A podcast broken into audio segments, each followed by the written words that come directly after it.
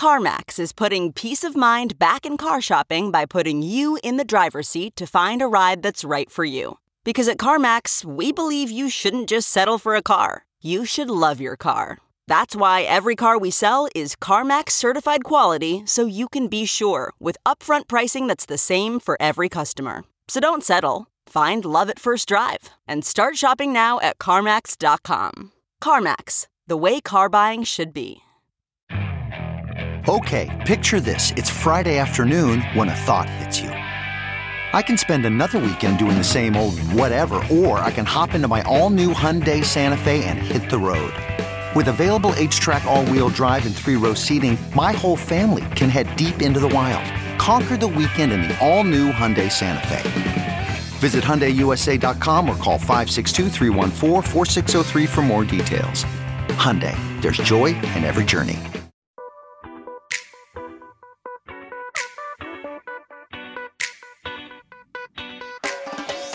This is the Hash Podcast.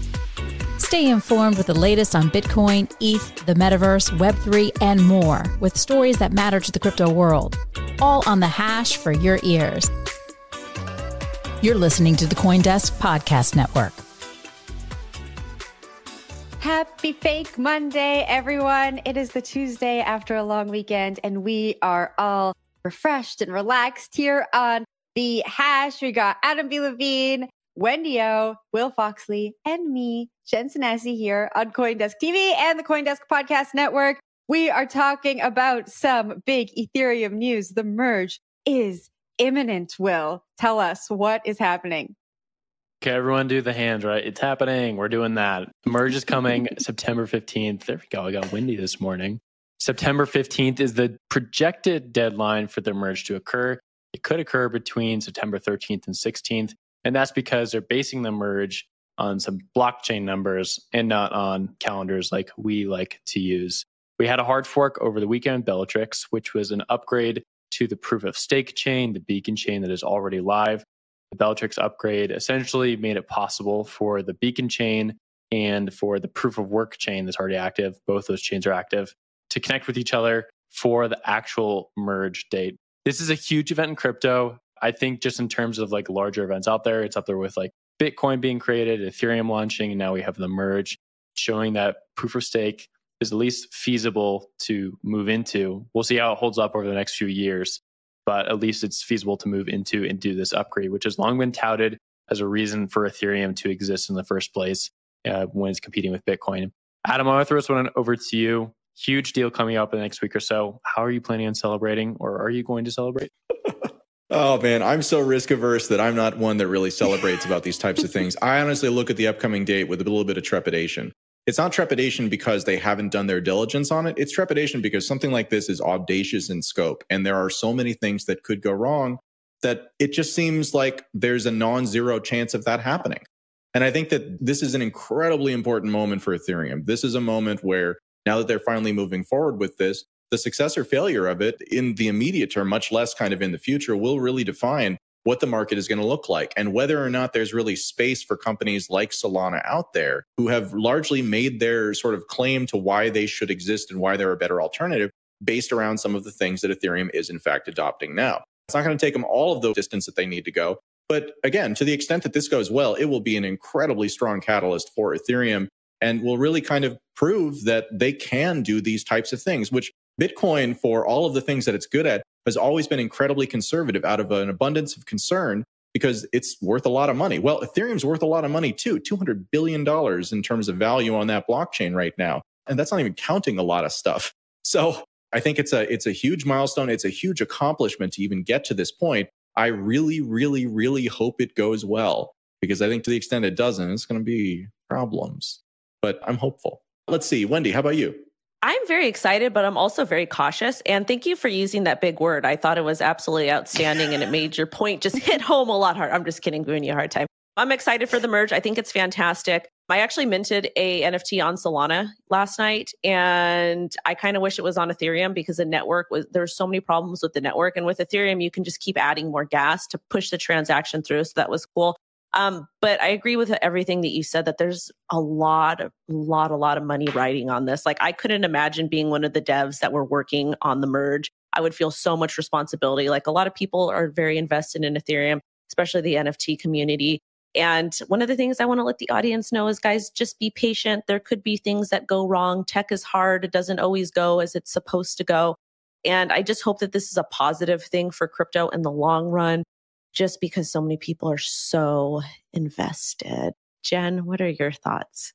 I am also excited, but also cautious at the same time. So I take both Wendy and Adam, what you said, and I, I take that to heart. But I have a question for you, Will. Besides planning a celebration, if someone out there has Ethereum, they hold Ether in their wallet, what do they need to do to prep for this, if anything? Sit back and relax. You don't have to do anything, actually, which is pretty nice. I do think there's some people in the ecosystem who are preparing. Uh, there's a lot of exchanges that need to do things. Are they going to list this ETH POW token? There's miners that are having to decide what to do with these huge stacks of GPUs. Are they going to mine other coins? Are they going to go into other computation? Or are they going to stick around and see if ETH POW is actually a mineable token? For everyday users who are just holding accounts, you don't really need to do anything unless you choose to be aggressive, chasing some ETH POW tokens or trying to get some of these tokens that are going to be on the forknet of the Ethereum chain that we might see and see if you want to trade those. But for someone who's just rock and rolling with just Ether, a few other tokens, and you're not really worried about anything else, sit back, relax. Everything should be fine on that side. Wendy, to you. One of the things I did want to remind everyone is that we're hearing a lot of different reports about exchanges kind of halting trading or not allowing deposits or withdrawals during this time. So please, please, please, if you're somebody who is actively investing, please make sure that you pay attention to whatever exchange you're using, follow the rules, understand when this is going to be, and also maybe take into consideration other projects that, that you're using that are built with Ethereum technology that also could cause some issues there. So just please plan and please have this like in your investing and trading journals because things can get absolutely crazy during this time. Maybe don't trade at all. Things are definitely going to be interesting on the trading front. I think if you get involved with the ETH POW token, and just for listeners out there, what that means is there's going to be the ETH POS when the merge happens and the fork goes over, we see a new chain sort of continue or merge, obviously, with ETH POW and ETH POS together. And then we might see this ETH POW track continue. So we'd have the original Ethereum chain continue, and they would have essentially two tokens, right? And so everyone who has Ethereum in an account or has a token built on Ethereum would have two versions of the same thing. The difference, though, will be the economic value of it. It's more than likely that the ETH POS token is going to have significantly more value than the ETH POW token. That doesn't mean that the ETH POW token will be valueless. It just means it's going to be worth a lot less because of the history of these forks and then looking at how many people are going to support the ETH POW chain. I do expect a lot of ETH POW chains to be supported on some of these weird exchanges out there like Poloniex. And then I think there's going to be some really aggressive trading strategies by people who are proficient in these things so there's definitely going to be some fireworks, but I think for the average user, they're not going to notice anything. Hopefully, they won't notice anything at all, actually.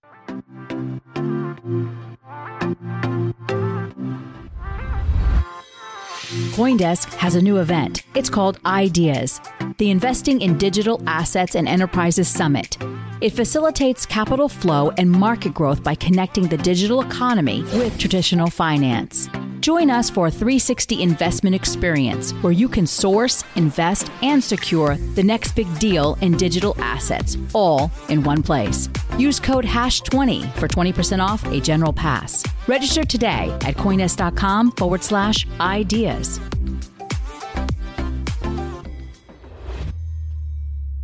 Let's move over to the next story. I think we're throwing over to Adam for a little talk about Binance. Right. It's funny, you know, talking about uh, Poloniex as like a weird exchange. Like it used to be a really primary exchange. It used to be a big deal in the space. And again, like it's just, it's so funny how things go from uh, important to obsolescence.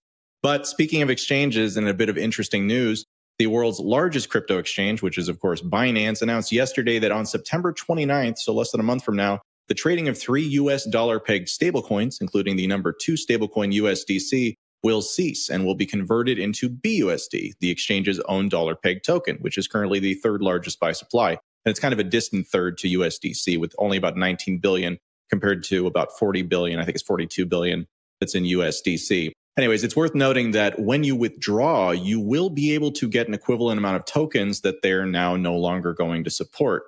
So this move, which I don't really think anyone expected, has kind of a lot of ambiguity in it, honestly, at least for now, around why the exchange is doing it and what it could mean for the stablecoin market moving forward. One possible explanation is that the number three stablecoin is simply going after the number two stablecoin. Binance, as the largest crypto exchange, attracts a whole lot of stablecoins which are held, and they could simply be performing a kind of almost vampire attack in a way that kind of reminds me of how Sushi attacked a different protocol early, you know, in its life cycle as a way to sort of extract value. Basically, the idea here is that when USDC stablecoins and these other stablecoins are cashed in, that dollar is then used to uh, create a new BUSD, which then would make it so that you kind of have this zero sum game where for every USDC stablecoin that's put into the exchange, they're actually going to remove one from circulation and create a new one for the number three stablecoin. On the other hand, this could be tied to regulation. Notably, Tether, the largest stablecoin, will continue to trade and so it kind of brings up some interesting comparisons, you know, to these uh, regulated US based stablecoins. And then it also could be consolidating trading pairs, which could be a much more boring explanation because right now Binance maintains markets for each of these stablecoins against a lot of their pairs. And this would allow them to really consolidate into just BUSD, which would improve liquidity. Uh, there are even other possible explanations here, but I think that that's enough to get us started. Will, why don't you take this one first? What, what, what do you see when you're looking at this? Yeah, this is a headline that actually should not have caught anyone off guard, but I think it did catch a lot of people off guard. And it makes sense that they would do something like this, right? Binance has its own stablecoin. There's a lot of stablecoins out there, and stablecoins are in competition with each other. They're all chasing the same yield on the backside when they're investing these stablecoin dollars into the reserves. And they're all also chasing clients and customers to use the stablecoins, whether for DEXs or for trading on a CEX or any or other sort of project out there. And they want to take the largest market. It is a winner takes all market. And what we've seen is that Tether has been slowly dropping while USDC has been rising. USDC is backed by a conglomerate of Circle and Coinbase. Coinbase is a very large competitor to Binance.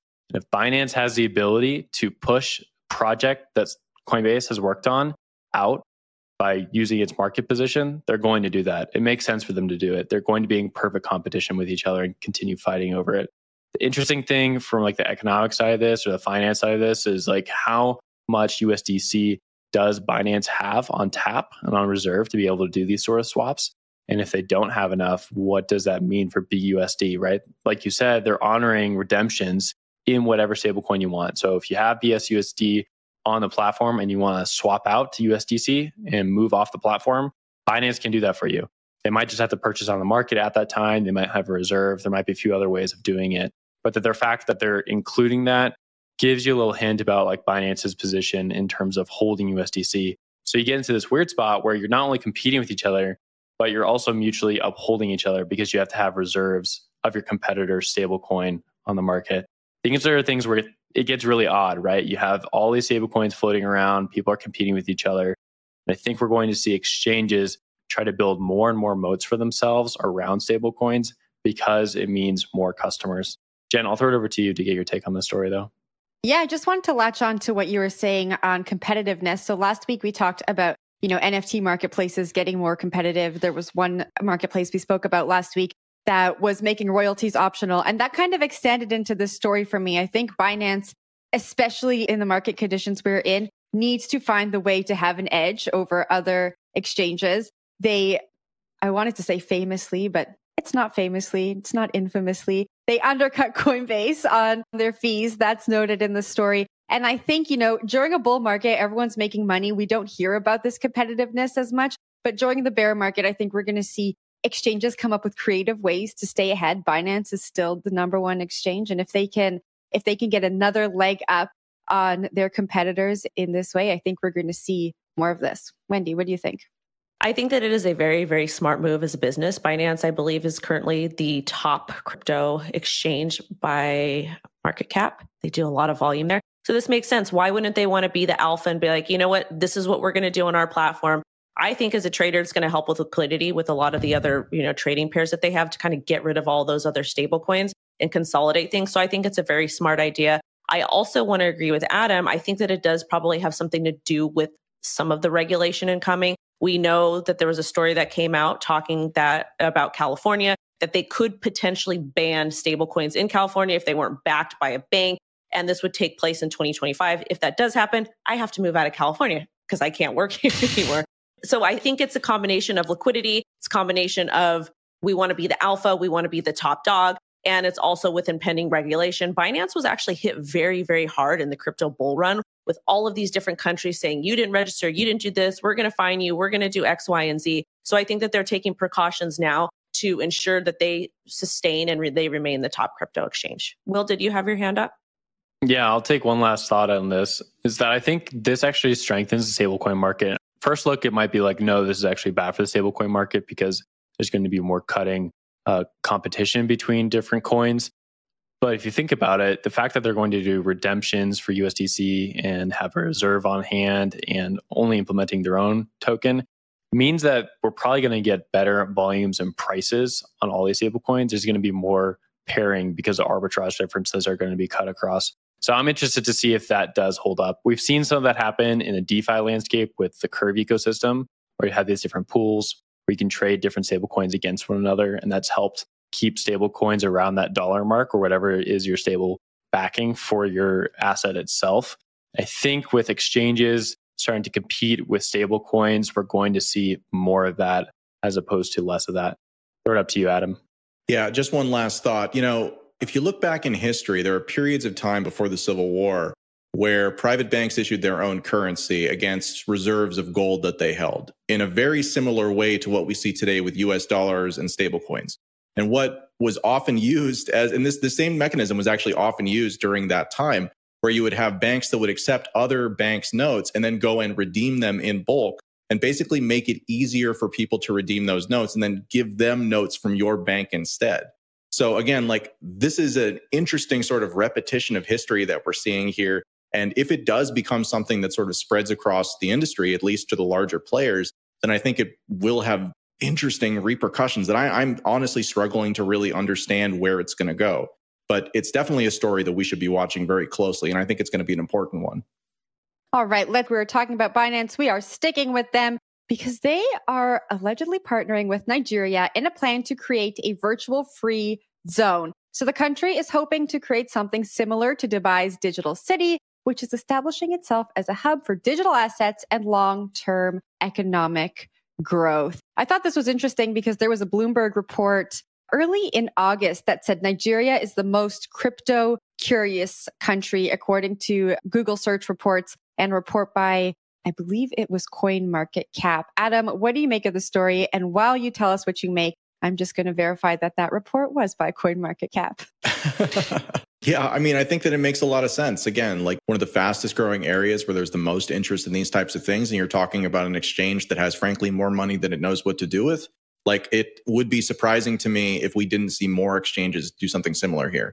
Effectively, what we're in right now is a foot race for who can establish dominance in not just global markets, but in national markets across the world.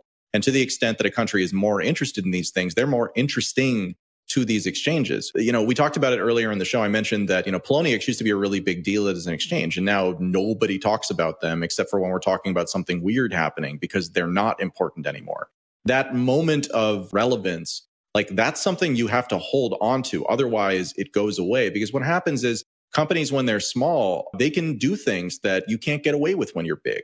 And Binance made a lot of money by being small, and now they're making a lot of money by being big. But they got to keep doing that. They have to keep innovating and not get stagnant. So that's what I see here. This is a again, it's a it's a somewhat mature move, but I think it totally fits what they're doing, and strategically, it makes a lot of sense to me. Jen, how about you?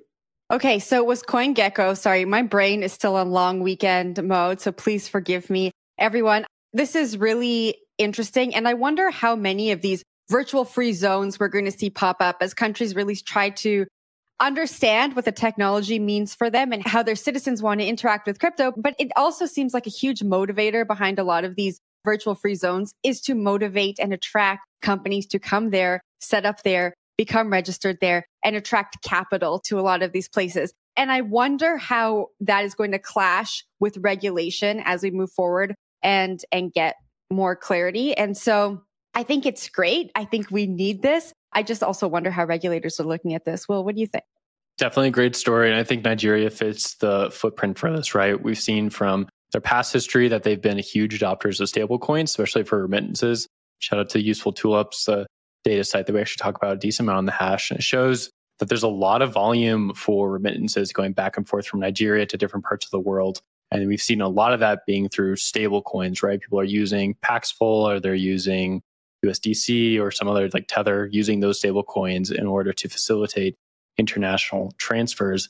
I think that just is one part of the story, right? If Nigeria wants to move into digital economy and they're quickly moving that way, then I think they're going to see more adoption of like these smaller products like stable coins. Uh, there's other things in here too as well, right? Like probably going to see some metaverse pitch at some point, I'm sure. Uh, but there's tons of different things that go into these free economic zones, and I think crypto adoption for them makes a lot of sense based on like their tech adoption, and then also the history of using cryptocurrencies. Wendy, to you.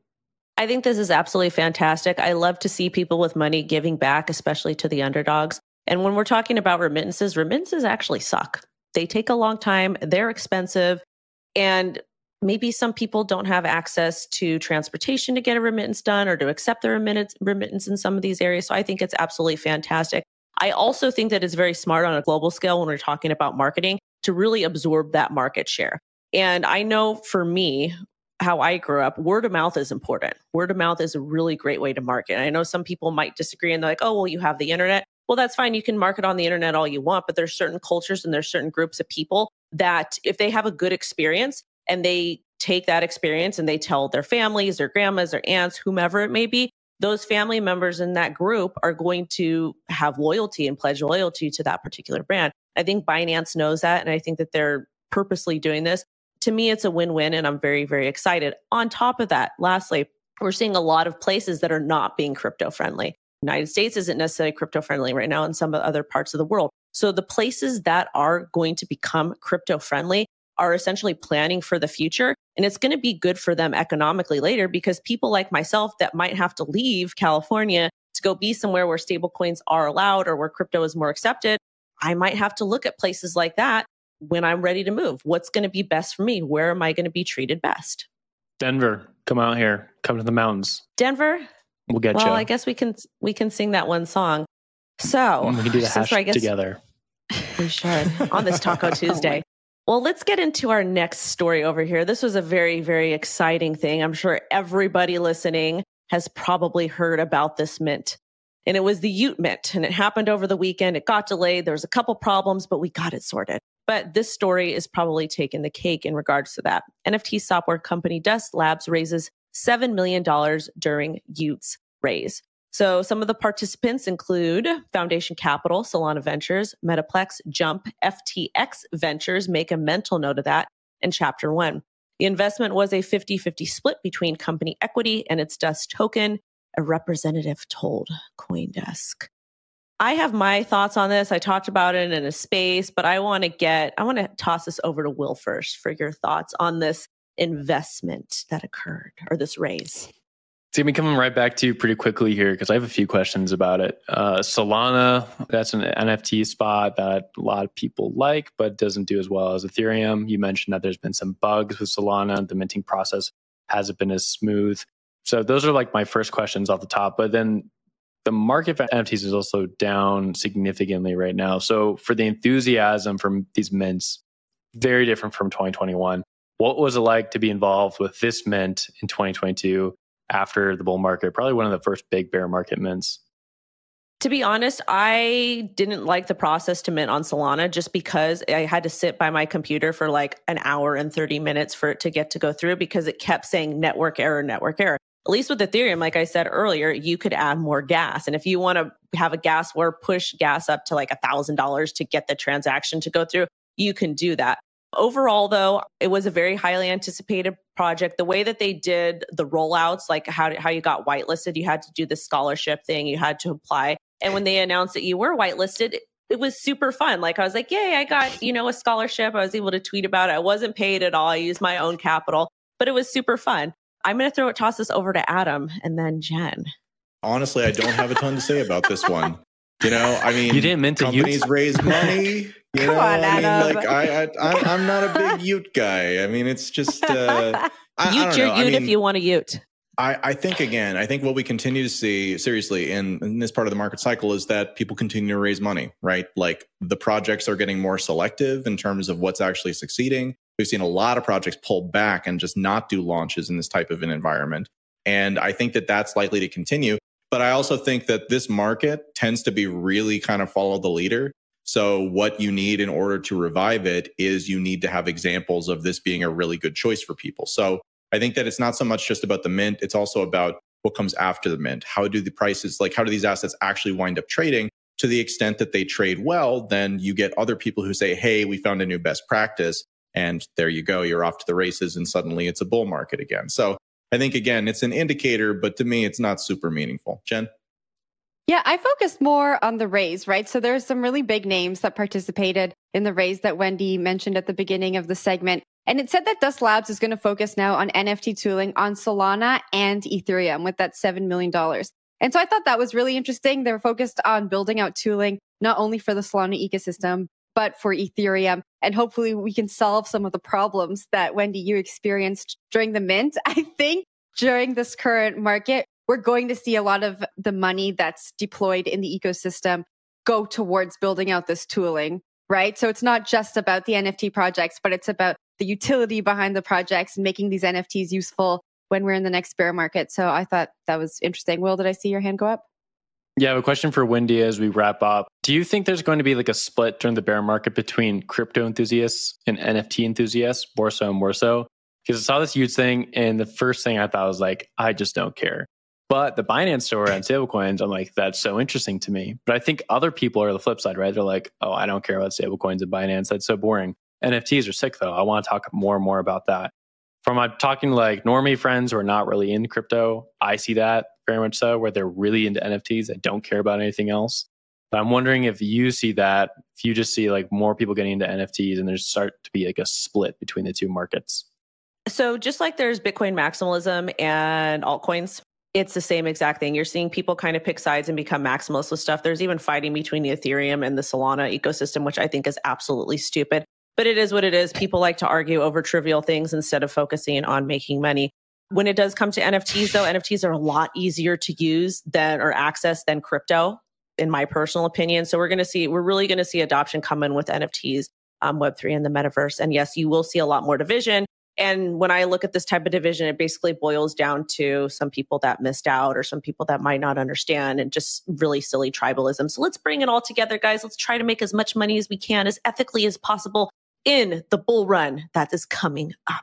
One big happy family, just like we are here on the hash. I think that's a great note to wrap it up on. Thank you for watching the hash on this fake Monday, the Tuesday after Labor Day. I'm Jen. We got Wendy, Adam, and Will here. We will be back tomorrow, same time, same place. Have a great day, and we'll see you tomorrow.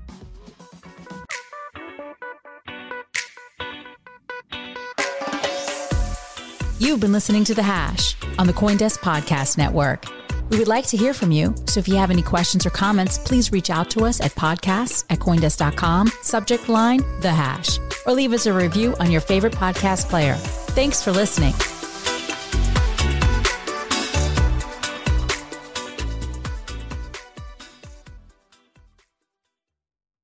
Why? Why? If you Why? have T Mobile 5G home internet, you might be hearing this Why? a lot. Why? Every time your internet slows down during the busiest hours. Why? Why? Because your network gives priority to cell phone users. Why? Good question. Why not switch to Cox Internet with two times faster download speeds than T Mobile 5G home internet during peak hours? Okay. Stop the whys and visit Cox.com slash 5G home for details. T Mobile prioritizes certain T Mobile phone users over home internet users during times of congestion.